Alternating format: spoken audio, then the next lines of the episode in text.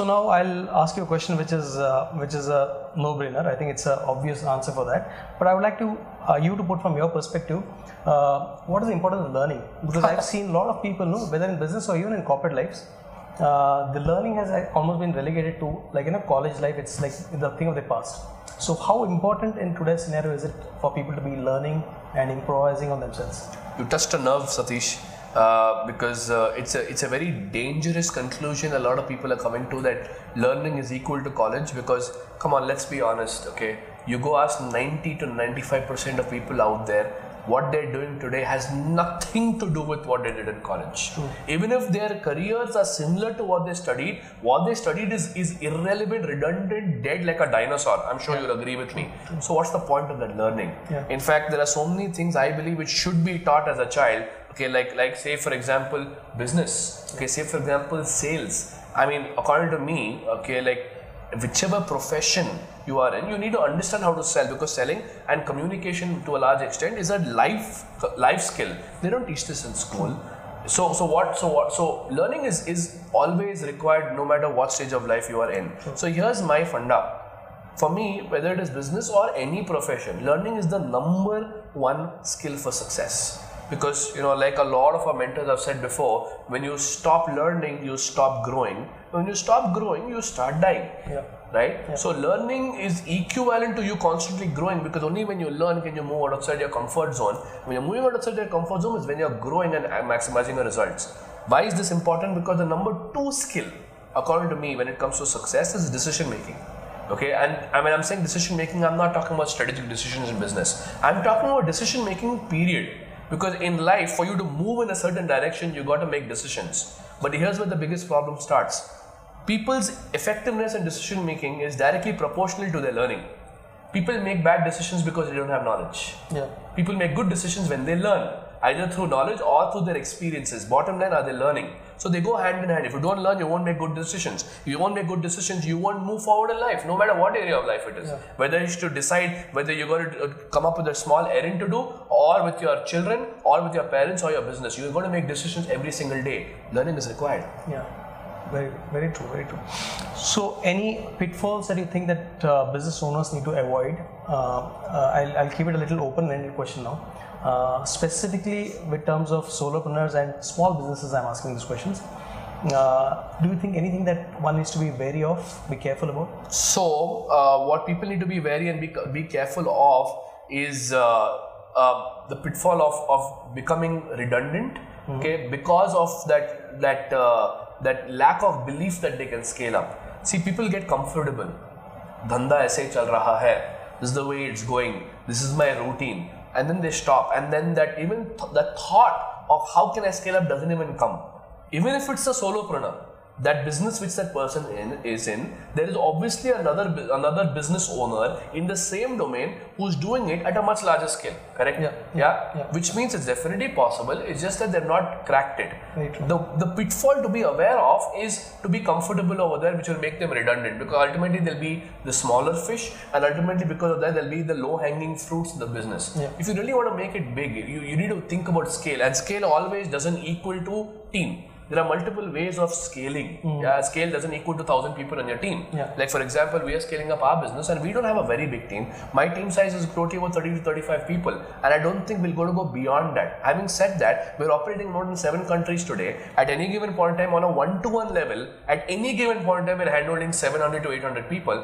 Technically speaking, it takes a lot more people, but we're managing it, hmm. and we're constantly scaling up and, and modifying our models to make sure that we're, we are, we're reaching out to more people because that's our mission. Hmm. So that question of how am I going to grow is something which a solopreneur constantly asks, and then needs to be willing to take that step forward to get out of their comfort zone to do the right things, which equals to marketing and then equal to hiring. The fear point for a solopreneur is that they don't know how to do it. So learn. So when they learn, they'll be able to make the right decisions and therefore do the right things to be able to scale up. So that's what people should avoid. Get stuck and stagnated over there. Yeah, I think that this is the best I can do.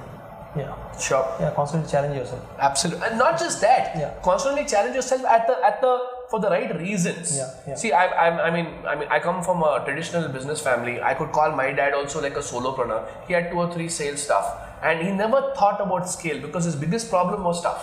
Mm. Yeah, and for him, he's like, okay, fine. I, even if till the age of 45, 50, he has to go to his showroom every single day and does not have the luxury to go for a holiday because someone has to take her to the showroom, what's the point?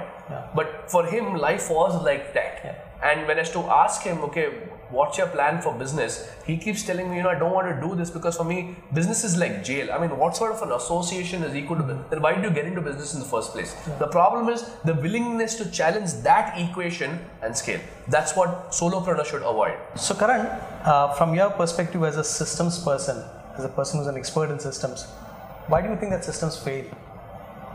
Okay, so most reasons, according to me, as to why systems fail is because people, first of all, don't know what a system is, and therefore they don't implement systems in the right way. See, usually when you when you talk about systems, and especially for small and medium enterprises, people have this association that systems equal to some complex technology or some complex software which will do some magic. Yeah, I want to be very honest with you. Systems are not going to do anything in terms of producing the result. At the end of the day, it's people who produce a result okay? Or you need to have some sort of an automation to produce the result. Hmm. S- what does a system mean? A system is equal to a mechanism which measures manages and therefore helps you to control. So it's ultimately a measurement and a management mechanism. So the three reasons according to me why systems fail and why systems can be successful is that first of all systems need to be simple because if it's not simple no one's going to do it. And that's where most most people get into a problem that they come up with so many things which are so complicated which becomes difficult for people to follow.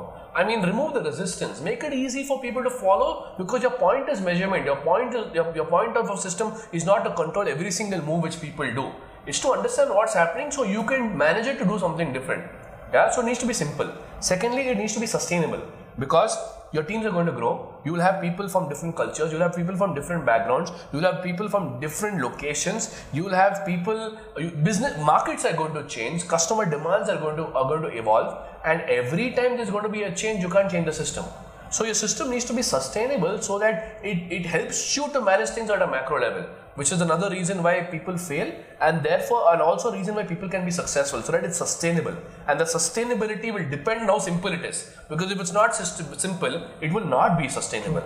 And finally it needs to be scalable which means can you replicate this system across multiple levels can you replicate it with more people? Can anybody who comes it implement it? I mean let, let's take let's give you an example of network marketing over here. Why do network marketing companies succeed? Because the system can be replicated and duplicated across the network. Am I right, Satish? Yeah. The minute the system becomes complicated, that's when it becomes more difficult for people to implement. That's when you know it fails. So it needs to be simple, sustainable, and scalable. If not, it's not even a system. For example, brushing your teeth. Hmm. Yeah, brushing your teeth is a system. Yeah, having a bath, it's a system. It's a system which helps you to measure, manage, and control the outcome of hygiene.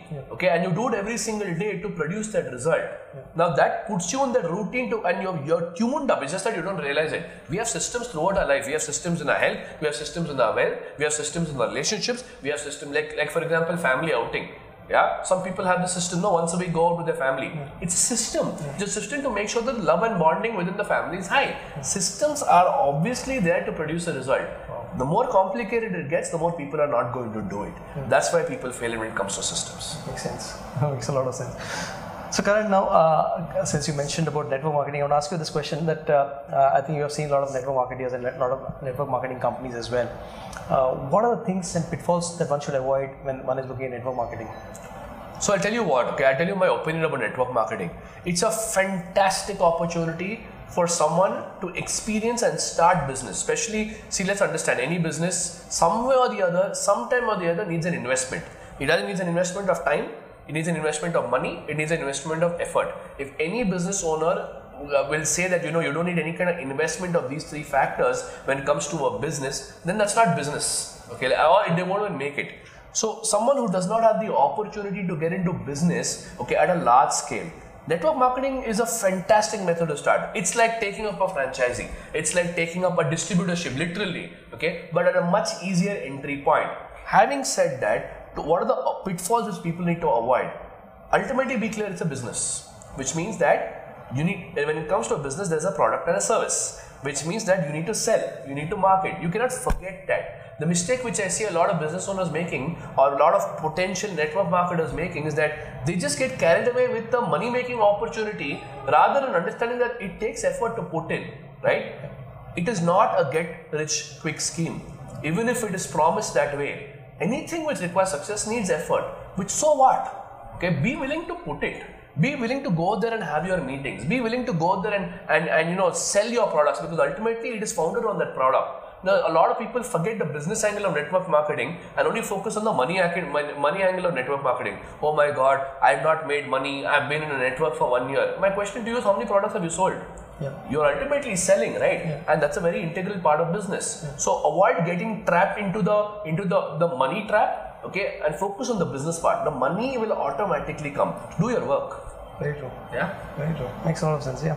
So choice of product, choice of company is also very very important. makes a huge difference yeah. because network marketing is a model. Yeah. It's a model for distribution, marketing, and sales. Yeah. Ultimately, it's selling a product, right? Right, right? If you understand all the reasons why network marketing businesses have gone wrong, is because the focus is moved away from the product and services Yeah. and stuck to the money because of recruiting members. Yeah. But the focus needs to be there. Look at any network marketing company which is successful. Yeah. The product has focus. Yeah. As long as you're focusing on the product and service, you have belief in your product and you're able to sell it, Yeah. you can do well. It's like any other business. Makes sense.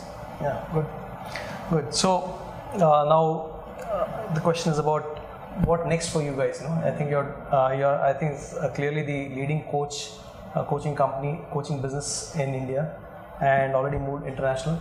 So what next uh, are you guys up to now? So honestly, even though you say that, Satish, thank you so much for that. According to me and my business partners and my team, I think we're just getting started. Uh, I think we have a long way to go to really contribute to this community of entrepreneurs and our. I mean, we- we're making a lot of changes. We we we are, we are really excited about the next year because we're venturing into different markets for us. We're going into the to Hindi markets. Okay, to reach out to more people. We're exploring changes in our own business model so we can actually add value to more entrepreneurs out there because I believe that the education which we provide if if if I would have got it at a much earlier age I would have I'm speak for myself I would have not made all, uh, the, all the mistakes which I made so far. And I can speak for all my clients also that you know if if they would have got the education at a younger age at a lot more faster rate they would have saved a lot of years and would have been in different places today. And today for me when it comes to India the education provided to people is going to be the main reason why we're going to become a superpower. So for us it's about reaching out to maximum people. We're going to the Hindi markets and scaling up our business in in the meanwhile also. So that's what is gear, we're all gearing up for 2020 really looking forward to it Very nice. So all the very best to you, Karan, and your team. Thank you. Uh, thanks for your time, and uh, wish you all the very best once again. Thank you so much, Satish, for having me here. It was a pleasure. Thank you so much.